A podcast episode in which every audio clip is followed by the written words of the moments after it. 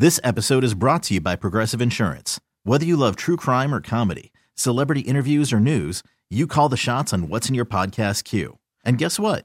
Now you can call them on your auto insurance too with the Name Your Price tool from Progressive. It works just the way it sounds. You tell Progressive how much you want to pay for car insurance, and they'll show you coverage options that fit your budget. Get your quote today at Progressive.com to join the over 28 million drivers who trust Progressive. Progressive Casualty Insurance Company and Affiliates. Price and coverage match limited by state law. TuneIn is the audio platform with something for everyone. News. In order to secure convictions in a court of law, it is essential that we conclusively. Sports. The clock at 4. Doncic. The step back 3. You bet. Music. You set my world on fire. And even podcasts. Whatever you love, hear it right here on TuneIn. Go to TuneIn.com or download the TuneIn app to start listening. Good evening, everybody. How are y'all doing? Welcome to the show. Got a great show planned for you as I still am healing from COVID. So you're going to hear a little bit of it in my voice. Still got the fatigue and some brain fog. So still going to be crack-a-lackin', as they say. The show must go on. But just a reminder, if you are not boosted, go get one, y'all, because if I wasn't double vaxxed and boosted, I can't imagine how much worse this would be, because I am weeks in and still not, feeling great. So you can hear it. DMs, always open. If you got a DM for us, drop in the DMs on our Loveline IG page. Always want to hear from you.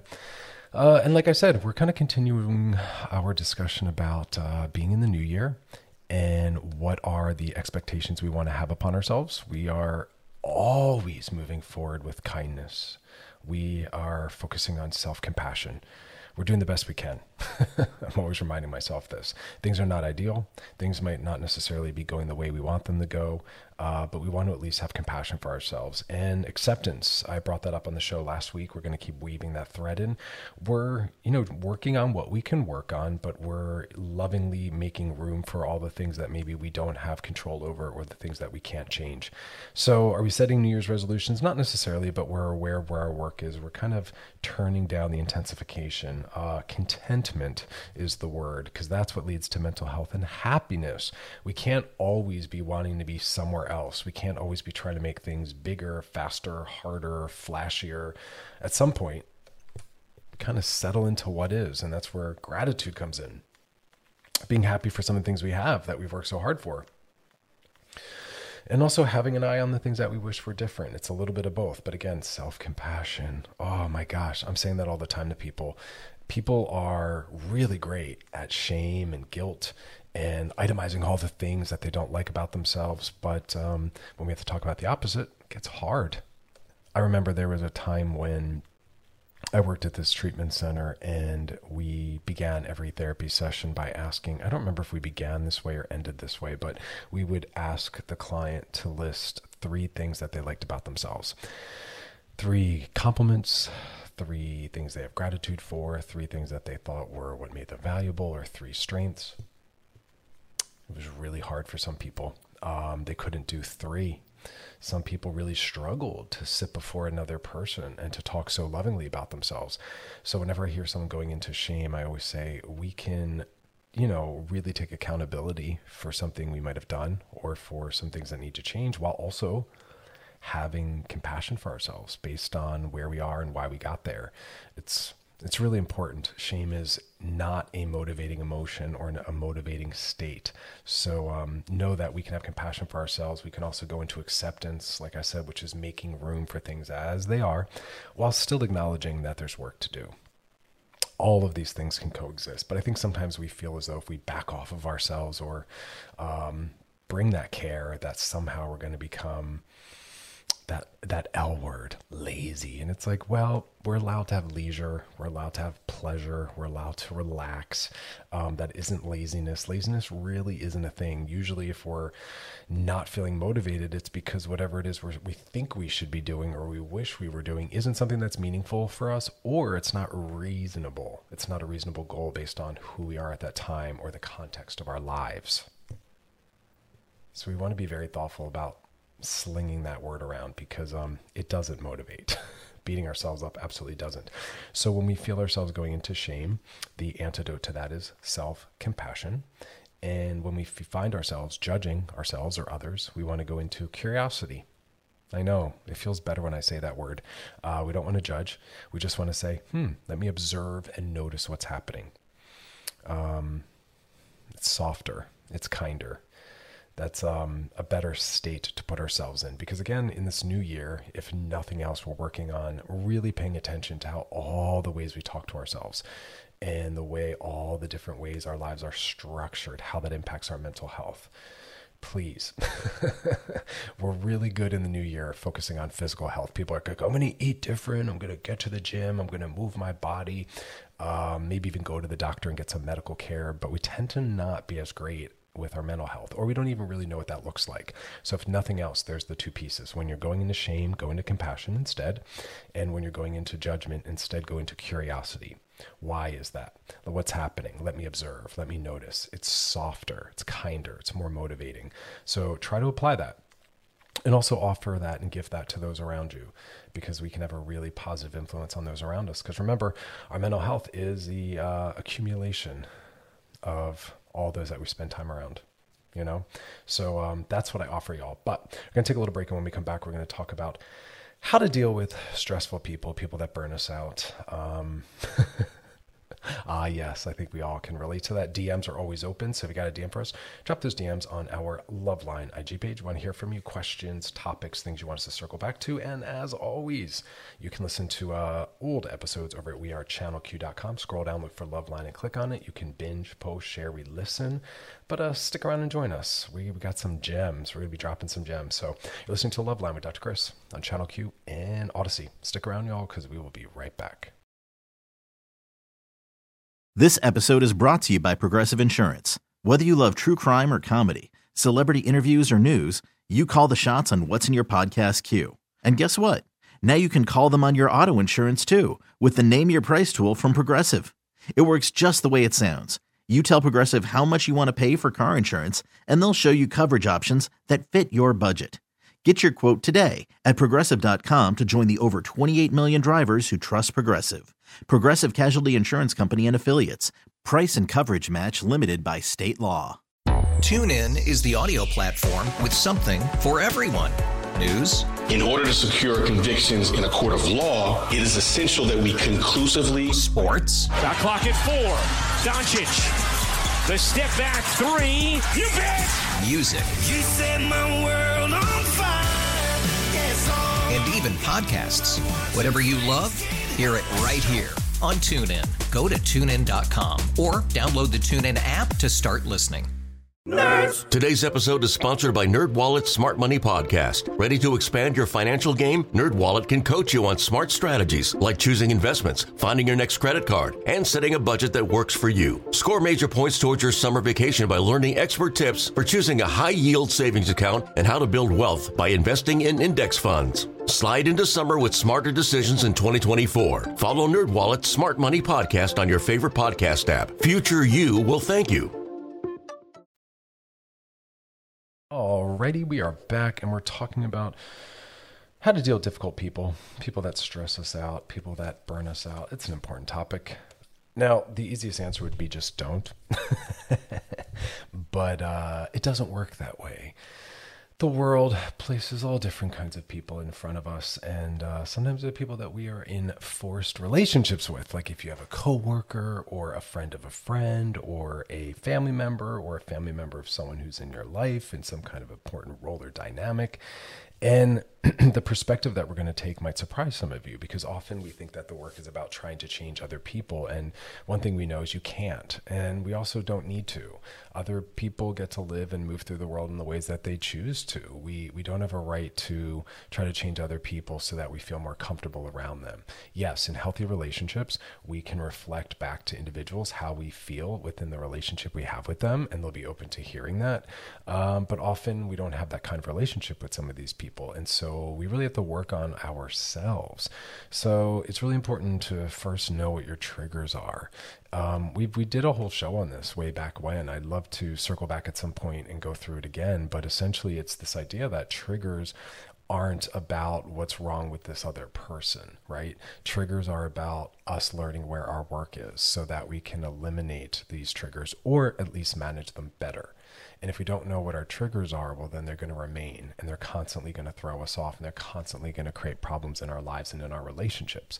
So that's why I say whatever relationship it is, even if it's parent-child or peer-to-peer or romantic, relationships become a mirror, and we get to see ourselves and learn about ourselves. So take that very seriously, because that's going to be the most important first step when we're dealing with people that stress us out or burn us out, is knowing what sets us off.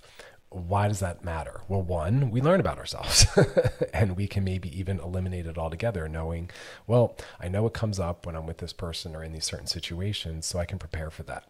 Or I can, crank down the severity, because that, if nothing else, if people just right-sized things, talk about this a lot, that there's a difference between something that's frustrating and disappointing, which is part of life. We have to learn how to deal with those things and accommodate those things. And so if we know what frustrates us and disappoints us, we can be like, yeah, there it is. And we can bring a softness to it, a sweetness to it. We can even sometimes laugh about our triggers, but we need to know what they are.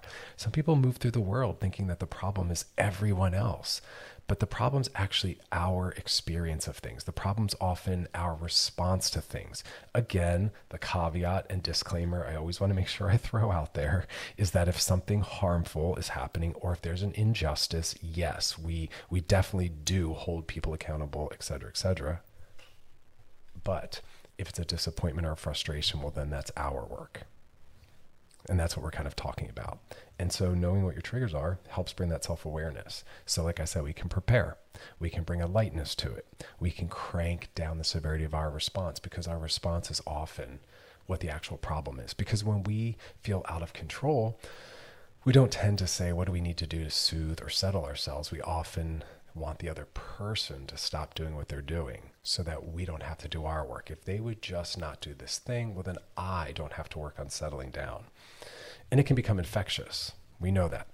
Limbic resonance, social contagion theory, mirror neurons, empathy, intersubjectivity, whatever concept you want to bring in attachment, we know, and you see this with parents and children, and this is not to knock parents. Y'all have a rough, tough job.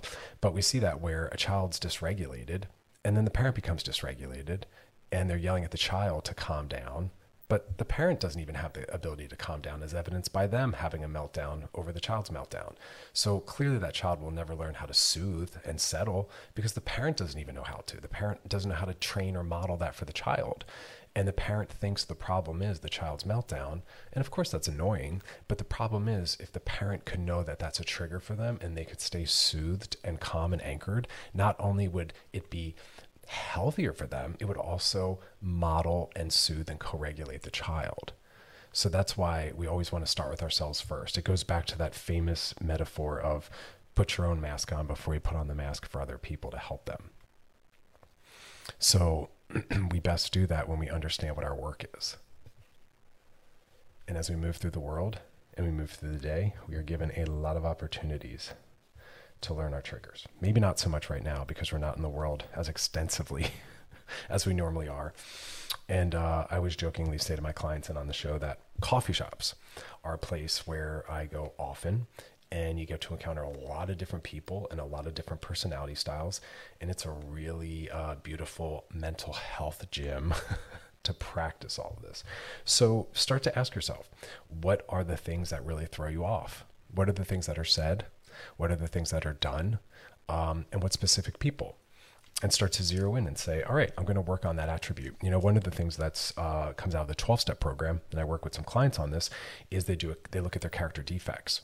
And some sponsors will have their sponsees write them each one on a piece of paper, and every day they'll pull one out and say, today I'm going to work on this one, this behavior in myself. We're not trying to change others, we're changing ourselves.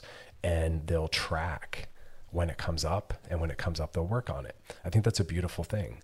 Look at all the difficult people or the triggers and say, when it comes up, I'm going to choose to step into the work around that so as to resolve it, so as to get better with it, so as to build self-awareness, so as to maybe even eliminate it, because it impacts those around us, especially if you have kids. So that's the first thing. And I think, again, that's always that odd piece, because people think it's always about what we can do to or with the other, but it's always about first starting with ourselves. That's where mental health work really comes in. So we're going to take a little break, and we're going to keep talking about how to deal with stressful people that burn us out, which often is about work on ourselves and with ourselves, which is difficult, but it's important. And then, of course, we'll be doing some DMs. So if you got a DM for us, question, topic, drop it on in there. That's on our Loveline IG page. And otherwise, sit and process this topic during the break. But stick around. We'll be back. There's more to come. You're listening to Loveline with Dr. Chris on Channel Q and Odyssey. We'll be right back. All right, y'all, we are back, and we're talking about how to deal with difficult people that stress us out and burn us out, and still got them COVID symptoms, so bear with me, y'all. My voice is a little off, my focus, but here we are. The show must go on, right?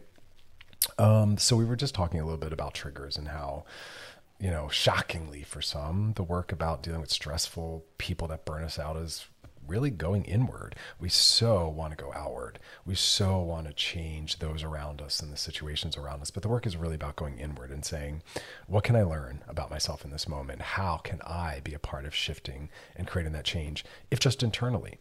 Because people go off on these meditative retreats, these yoga retreats, and of course, life is great when you're there, but the work is about bringing that back to our daily lives and being able to stay as calm and as centered and anchored in our daily lives. It's, you know, right? It's like when you go to a rehearsal or a scrimmage or a practice or even to the gym, it's so that you exit and bring all of that with you, and you're a better athlete, you're healthier, et cetera, et cetera, et cetera, et cetera. So the second piece is to deal with stressful people that burn us out is identify who those people are. I don't want to say something like, and get rid of them, because it doesn't work like that. And that's really lazy. And we can't move through the world constantly booting people out that frustrate us. Again, injustices and harm is very different. We're not talking about that. We're not talking about anyone who's abusive. Of course, remove yourself from those people, remove those people from your life. But people that frustrate us, disappoint us, stress us out, that's part of being in a relationship. Any long-term deep relationship of any kind is going to bring those things up and in. But identify who the more difficult people are. I know that that's going to be your work. I was reading a long time ago this beautiful book, and it was talking about, I think it was rooted in some Eastern philosophy. It was talking about making the more difficult people in your lives your guru, because they have the most to teach you about yourself and the world, where your limits are, where your work is. And I was like, whoa, that's a heavy reframe. Beautiful. And I think it's so accurate, because again, we can't just hide out. We can't boot everyone out. And I thought, what a beautiful thing. Identify the more problematic people and make them your gurus. But what do we do when we're still practicing this work? Well, I always tell people it's the S's: social, senses, spiritual, self-talk, and then movement. It's not an S. I'll work on finding an S for that. And these are ways that in the face of what's going on, we can try to cope. The first S, social, is connect with someone, call a friend. Maybe you can't do that in the exact moment that you're encountering some of these stressful people that, you know, are very difficult and burn you out. But that's something that you can do afterwards, you can do beforehand. And yes, sometimes you can do it during. If you're in a difficult moment, you can sometimes step aside or turn to someone. Social connection is a really beautiful self-soothing mechanism. So utilize that. Another one is senses. What can we do? In what ways can we harness and use our senses, our vehicles for soothing ourselves? We've talked about this, where I said you can attend to smell. Candles can be soothing. Essential oils can be soothing. Yes, I've brought them with me, knowing I'm going into a difficult meeting or experience, or even when I'm on the road lecturing, and I'll just put some drops in my hand and sniff it to just calm myself. Yes, it is calming, but there's also a calming association with it when you utilize it in this way. Other senses, playing music. I utilize that extensively. That was a really weird way to say that word, extensively, but I do that. I play it before, I play it during, I play after. Between sessions, at times I'll play music to kind of recenter myself, to be ready in a very neutral way to step into another therapy session. So senses are beautiful. What are you looking at? I surround my desk with beautiful things that I find soothing and grounding. These are ways to still be a part of the world in these relationships, but have things around you that remind you what you want to think, feel, and to ground you. So social, senses, spiritual is another one, keeping with those S's, pray, centering yourself in your values and ethics, maybe reading different sound bites or mantras. I also have on my phone different quotes or memes that really are meaningful to me and bring me back to how I want to react or how I want to think or how I want to feel. Those are great aids for centering and anchoring. So again, those are the S's: social, the senses, spiritual. Because when you say spiritual, some people think it means God. For some, it does. Pray. Read from a holy book. I read a lot of Eastern philosophy, but then for others, it'll just be going back to our values and our ethics, or reading something that's powerful, a poem, a statement, a soundbite. And then self-talk. Talk yourself through it. Be your friend.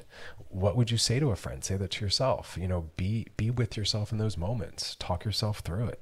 It's going to be okay. I'll get through this, or whatever it is that you need to hear from yourself. We have to be able to do both. It's called the observing ego, or there's this other part of ourselves that's monitoring ourselves, that is with ourselves, that is a companion to ourselves.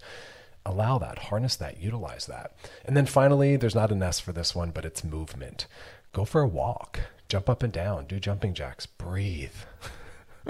While being with stressful people in situations that are difficult, breathing is one of the best ways to regulate our nervous system and to calm ourselves down. But sometimes breathing, slowing down our breathing and deep breathing can feel very overwhelming. And sometimes we need to expel the energy. And that's when we need to go for a walk or do some push-ups or do jumping jacks or dance it off or shake it off.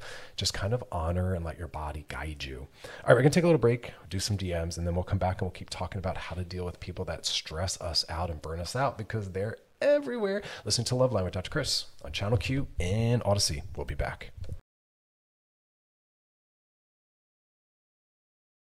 All right, it's time to slide into those DMs. Sliding into the DMs. DMs come from our Loveline IG page. Drop your questions and topics in there. This one says, "Oh, I see the word Tinder. When I see dating app references, I go, uh-oh. Why? Because we are not running them well. I tell everyone, make that system better, be kinder, make that system less rough." I always want to use this topic as a call to action. Everyone's feeling beat up. Everyone's been harmed on them. People misuse them. Be better. You know, I heard a horrifying story, and then we'll get to the DM, where someone said they swipe yes on everyone.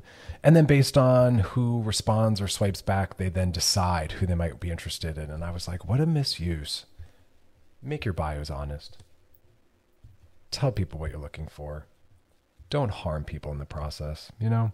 All right, let's get into our first DM. This one says, "Hey, Dr. Chris, I met this guy over Tinder back in June. We've been doing pretty well." All right. "He told me he's looking to find someone for the long haul, and that when he talks to someone he's into, he shuts off all communication with everyone else to focus on that person."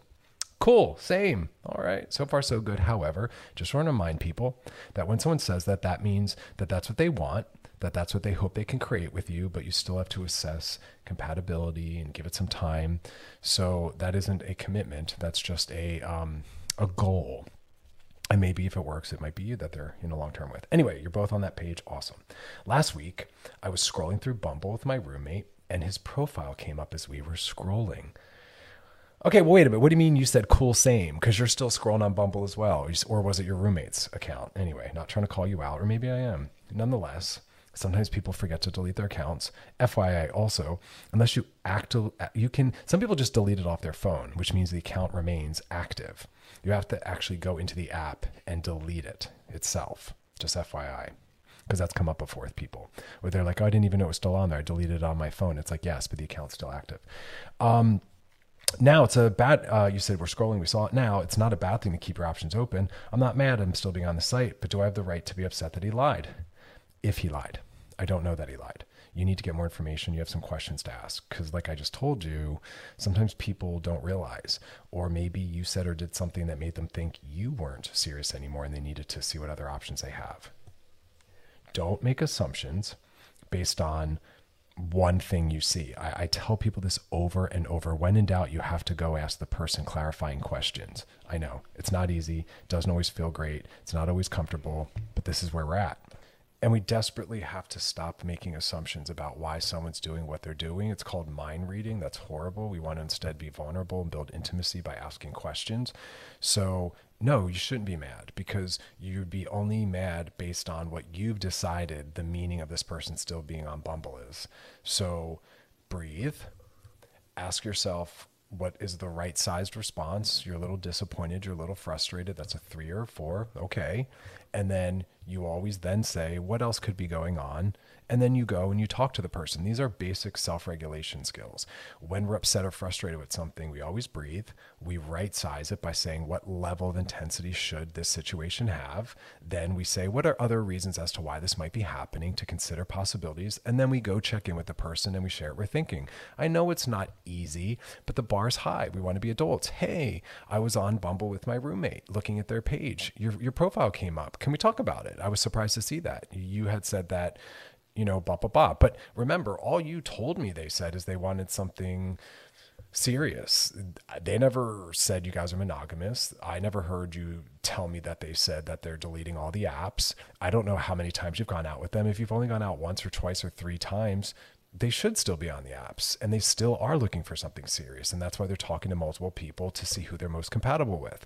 So I don't know if you're expecting too much too soon. I don't know if you're misunderstanding what you were told. I don't know if you're making assumptions, but crank it down and go have an honest adult conversation with this person to find out what is happening. And if you're not ready to do that, well, then you either have to sit in your feelings and keep seeing them anyway, or you have to wait until you're mature enough and you should take a break from dating. But based on what you told me, there's no reason to believe that they're off the apps. So check in, calm down, take a deep breath. I'm on your side, but we can't be running wild making assumptions. All right, y'all, that is that. If you got a DM for us, drop in the DMs on our Loveline IG page. Stick around, though. We'll be back. More to come. You're listening to Loveline with Dr. Chris on Channel Q and Odyssey. We'll be back.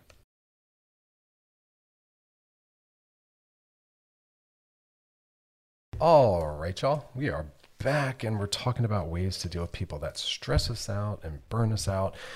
Because again, we're not talking about harm or abuse. Those people we want to remove from our lives. We want to set boundaries away from them. We're talking about people that frustrate us, stress us out, disappoint us. These are people that we need to learn how to encounter, people that we need to learn how to deal with. We can't remove everyone from our lives. And as we're learning, the work is often going inward, not outward. It's not about trying to control others.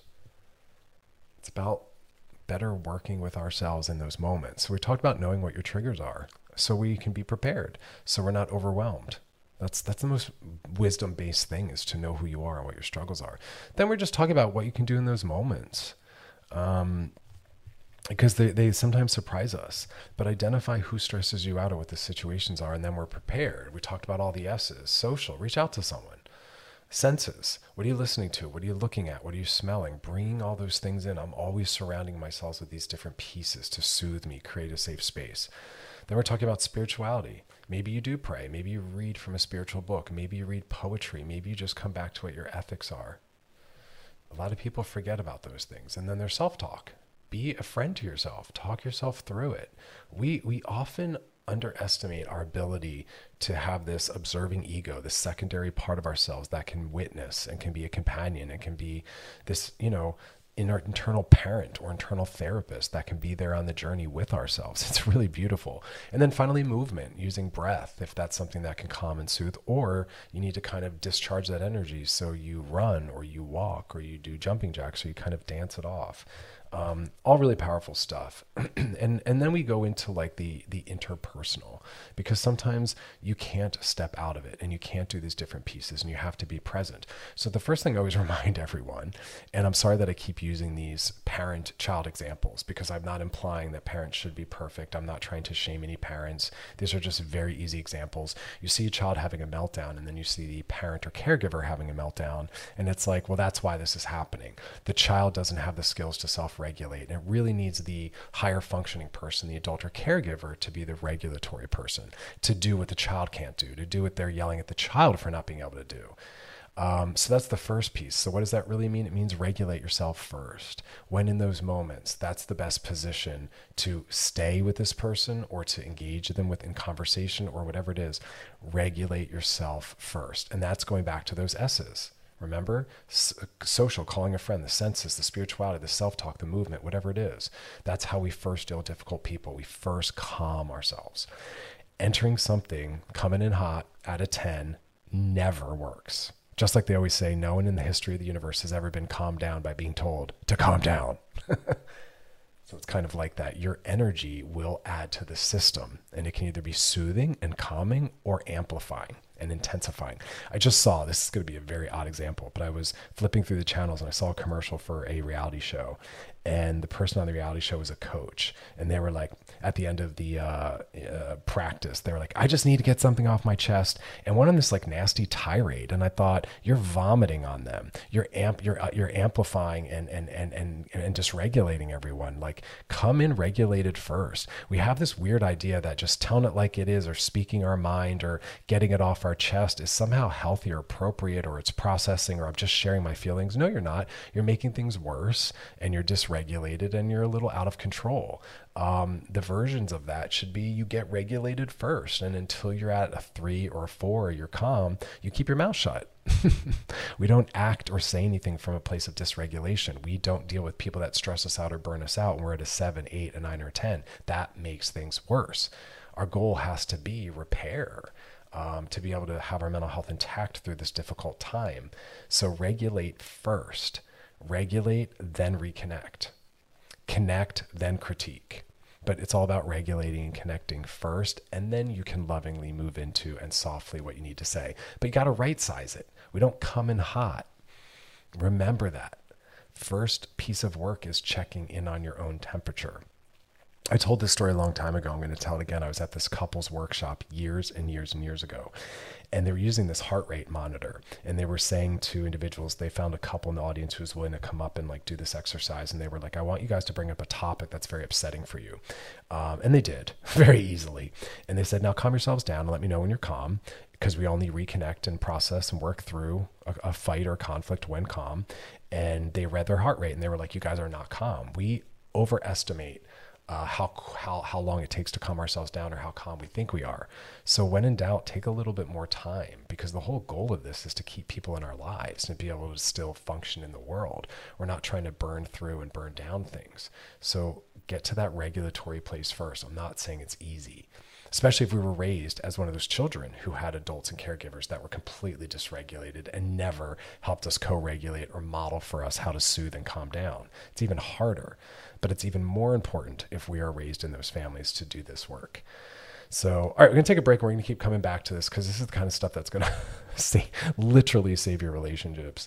I know it's difficult work, but it's really important stuff that we have to keep talking more about, because I see these really problematic examples normalized in media. So stick around, y'all. We'll be back. You're listening to Love Line with Dr. Chris on Channel Q and Odyssey. We'll be right back.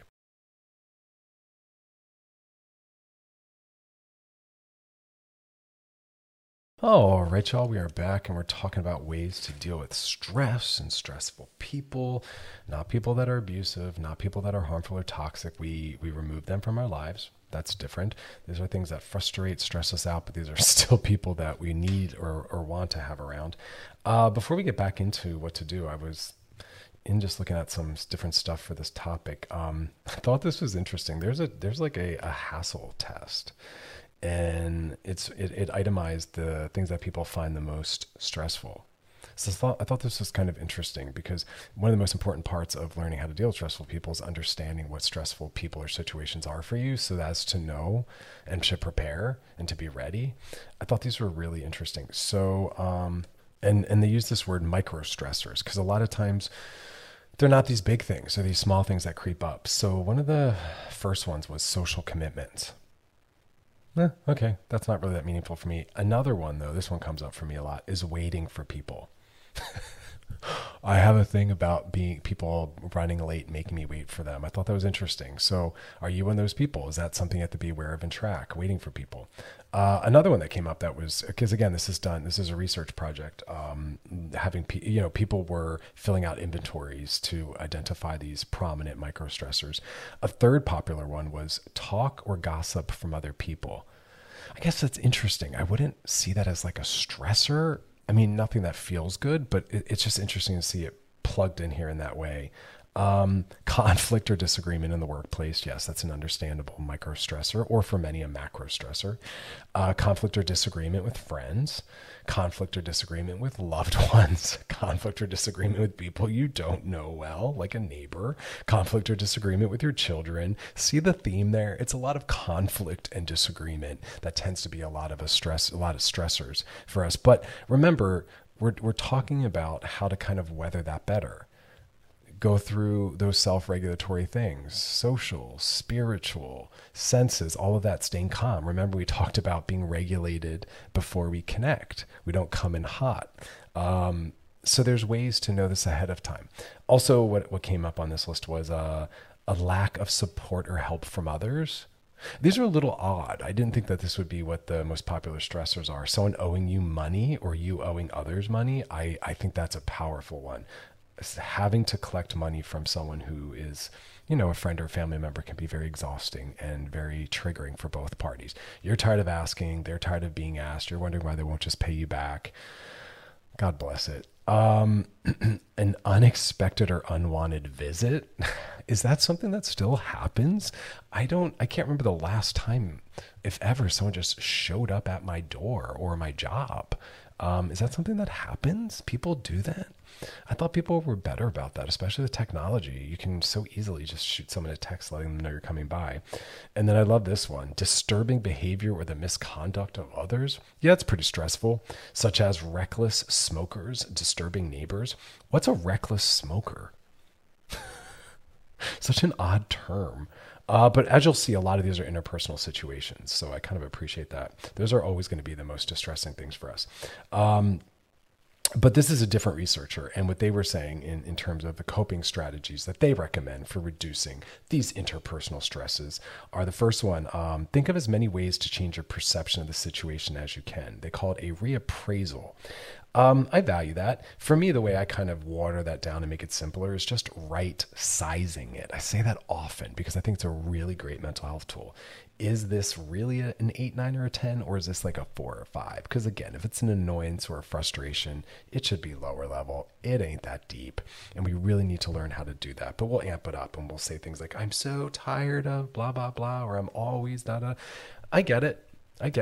But if it's an annoying or frustrating thing, we got to crank it down. It's not that deep. I know it feels that way sometimes, but we really want to understand what severity really is. We tend to dramatize and catastrophize things. Truly.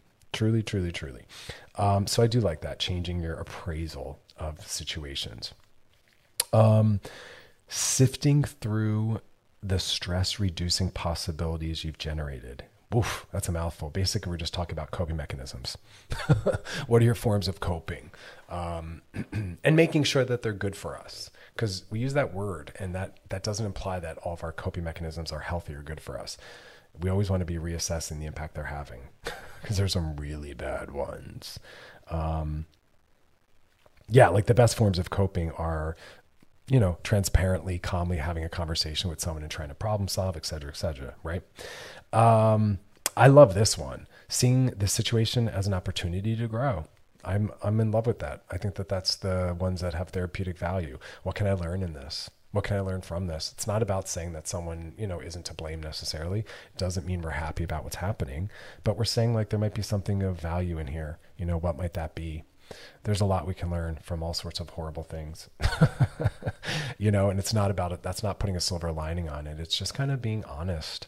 But you have to be one of those people like myself who's always trying to be transformed. As I say all the time, I love relationships where I'm transformed and I can transform. Otherwise it feels kind of flat and stiff. I love this one. And this is a little bit about not future tripping, as they say, and not catastrophizing. Does this stress imply that it's going to always be a stress? Does the present stress mean it's going to be a future stress? Because sometimes it's just what's happening now, or sometimes it only feels stressful because of what's going on now. Like think about the world around us, things that are feeling very heavy right now might not, if we weren't like myself, recovering from COVID where everything feels heavy, or we weren't dealing with what's going on in the world because of COVID and lockdown and financial insecurity and all that. So sometimes it's just contextual, the intensity of it or the totality of it. It literally is just born out of the present moment, and we just need to kind of keep our head down, take a deep breath and get through it, and it will resolve itself with time. Don't take on everything, I guess is what I'm saying. Sometimes we just got to like bite our lip and push through. Sometimes there is no solution, you know? All right, take a break. We can keep talking about how to deal with people that stress us out and burn us out, because it is a life's work. God bless it. All right, y'all, stick around. You're listening to Love Line with Dr. Chris on Channel Q and Odyssey. We'll be back.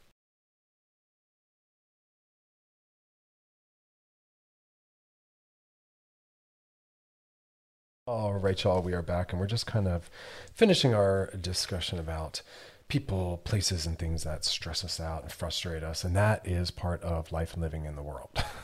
And we're just looking at the fact that like some of it's born out of the context of what's happening, that in another world, in another time, it wouldn't bother us, or we'd be able to deal with it better. And we just need to kind of bite our lip, put our head down, and wait it out. Sometimes it's going to be there in the future and ongoing, but it's really just about knowing that right now we're not feeling at our most robust because of what's going on. I say that often because of COVID, things that maybe wouldn't feel so much intensity if I were feeling better. I don't want to definitely feel everything through my symptoms. How about also seeing yourself as resilient? I think we're often a little more resilient than we think we are.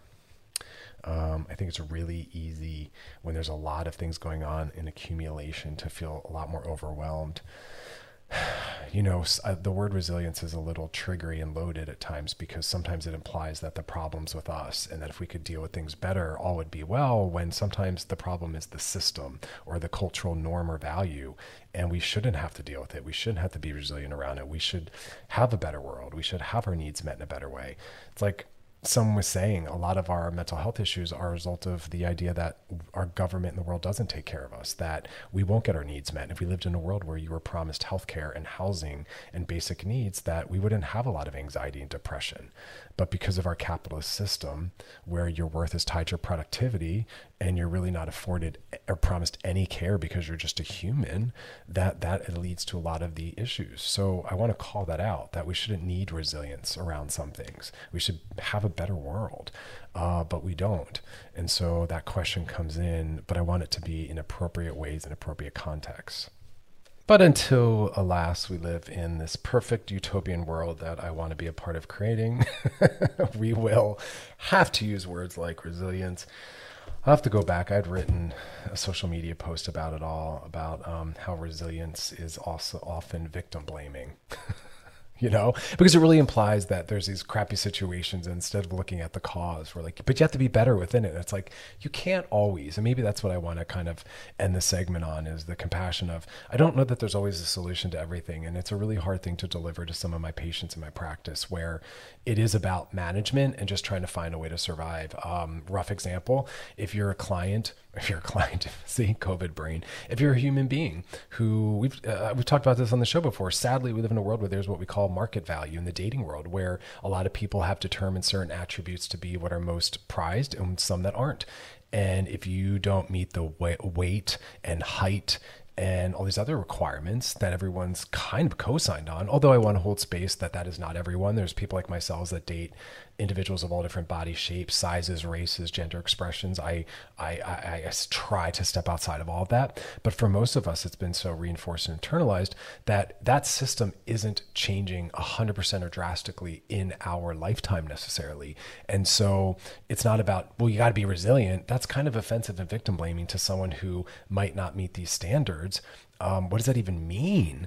And so the work then is about, how do we still thrive, or at best survive, or find worth and value to the best we can. And I wouldn't want to victim blame by saying the problem is you don't have enough resilience. No, the problem is the systems are toxic and we can't feel our best or survive in them. So how do we mourn the loss of that? How do we safeguard ourselves to the best we can? There isn't an ideal solution when the issues are larger and they're macro and they're systemic. So I always want to kind of just hold space for that when we talk about coping and resilience and self-care, because what the work really should be is changing those systems. And that's why my listeners, y'all, and other therapists I work with, I always say we have to also target these on a macro level. It can't just be we're trying to put little band-aids on those harmed. Well, let's also try to undo what is causing and sustaining that harm. And with that, I drop the mic and I climb back down off my soapbox. But really think about that. How might you be strengthening reinforcing and keeping alive some of the systems that harm you or others? Are you, again, using a dating example, are you on the dating apps engaging in, you know, sexual racism? Are you on the dating apps demanding height requirements as though you would never find someone under a certain height attractive? Yes, you would. Grow up. That height has nothing to do with anything. I will say that over and over to nauseam. Someone's height has literally nothing to do with anything in reference to the important parts of being in a relationship with someone or eroticism. Those are just you drinking the Kool-Aid and internalizing social and cultural norms. Be better than that. Get that crap off your profile. Date people of different heights, et cetera, et cetera, et cetera. You know, if not just for you, but because you are a person who wants to be a part of the solution. So try to identify that. I think that's an important part of this work when we talk about dealing with people that stress us out and frustrate us and burn us out. How do we maintain some of those systems? I want to make sure in the new year I'm spending more time really pointing out these problematic and toxic systems that harm us and not just saying we have to be resilient within them. No.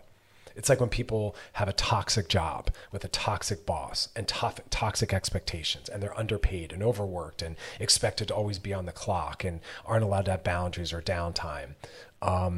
No, we don't offer yoga classes to them. The system is the problem. All right, y'all, we're taking a break, and then we're going to do some DMs. Much love to y'all. Stick around. You're listening to Love Line with Dr. Chris on Channel Q and Odyssey. We'll be back.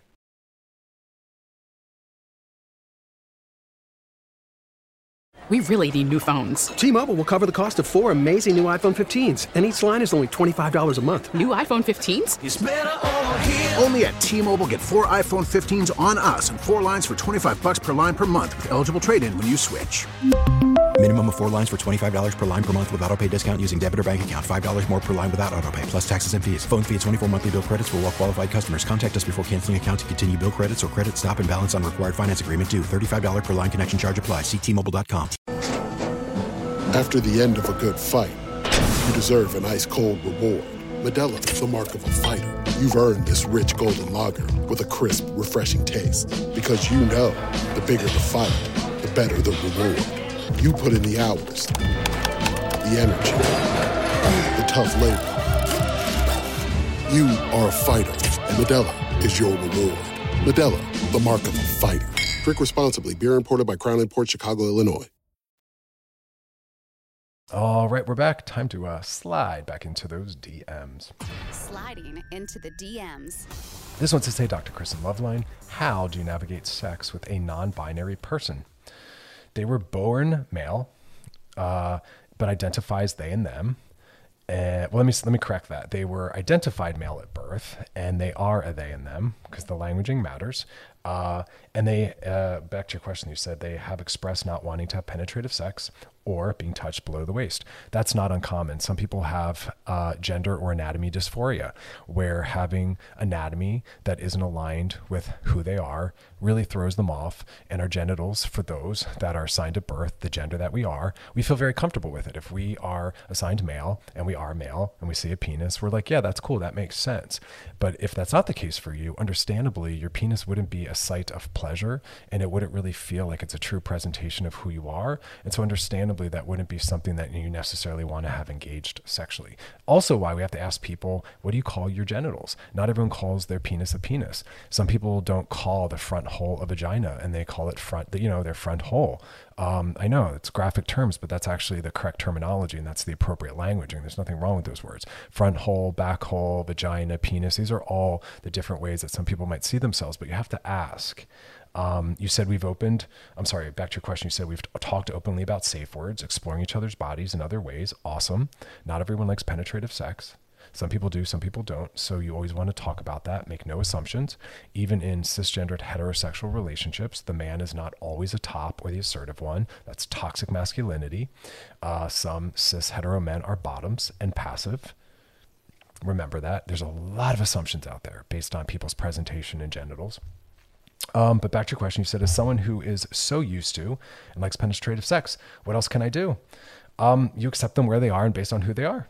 Part of being in a relationship with someone is sometimes having to challenge ourselves, the norms and the expectations we had. It's about being creative. It's about mourning the loss of what we thought. But remind yourself, what's the definition of sex? Why do you have it? We don't have sex just to penetrate. We have sex to connect, for fun, for pleasure, whatever it is. That still exists in other ways. So you're being required to mature beyond the limited versions of the experiences you've had thus far of just sex is always penetrative. You have to mature beyond that. You're going to have to expand your ideas of sex. The person has to matter more than just staying in your comfort zone. That's how you adapt, being open to new ways of moving through the world. That's what we all have to go through, no matter what we're familiar with or used to or what it's always been like with a partner. Things change, disabilities, medications, their relationship to their bodies, the shifting and changing of their bodies, aging. All these things make us more content and less content, more comfortable, less comfortable with who we are, how we do things, where, you know, being in our body, out of our body. So this person is awesome, I'm sure. Be better than, you know, your anxiety. Acknowledge your anxiety, but be open to learning, be open to growing, because whatever it is like now is not how it will necessarily be 3 months from now, 1 year from now, 3 years from now, 5 years from now.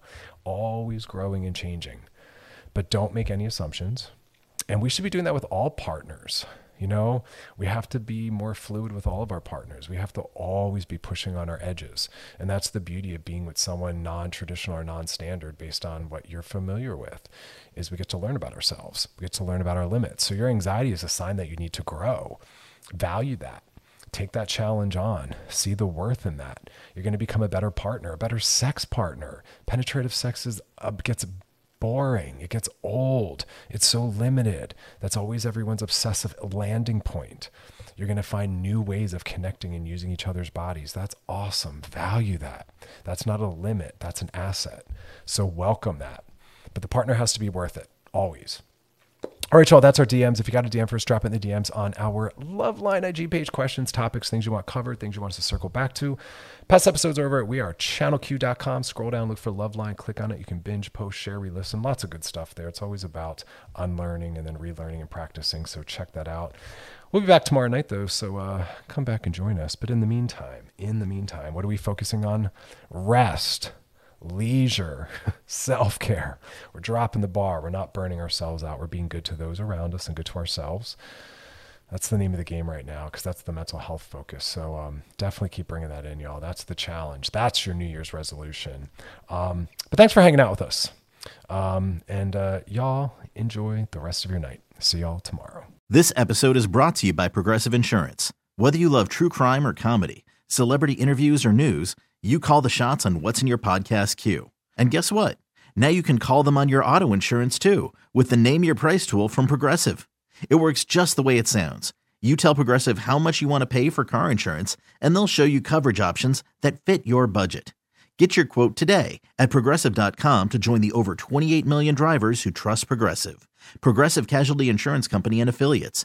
Price and coverage match limited by state law. TuneIn is the audio platform with something for everyone. News. In order to secure convictions in a court of law, it is essential that we conclusively. Sports. The clock at 4. Doncic. The step back 3.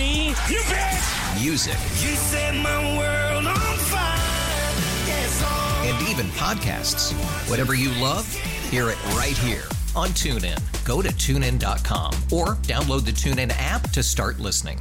Nerds. Today's episode is sponsored by NerdWallet's Smart Money Podcast. Get your head in the financial game with smart investing and budgeting tips straight from the nerds. NerdWallet's experts will set future you up for success with dependable, fact-based insights. No financial misinformation allowed. Learn how to save on your summer vacation, find your next credit card or loan for a big purchase, and invest in your next index fund. Make smarter decisions in 2024. Follow NerdWallet's Smart Money Podcast on your favorite podcast app.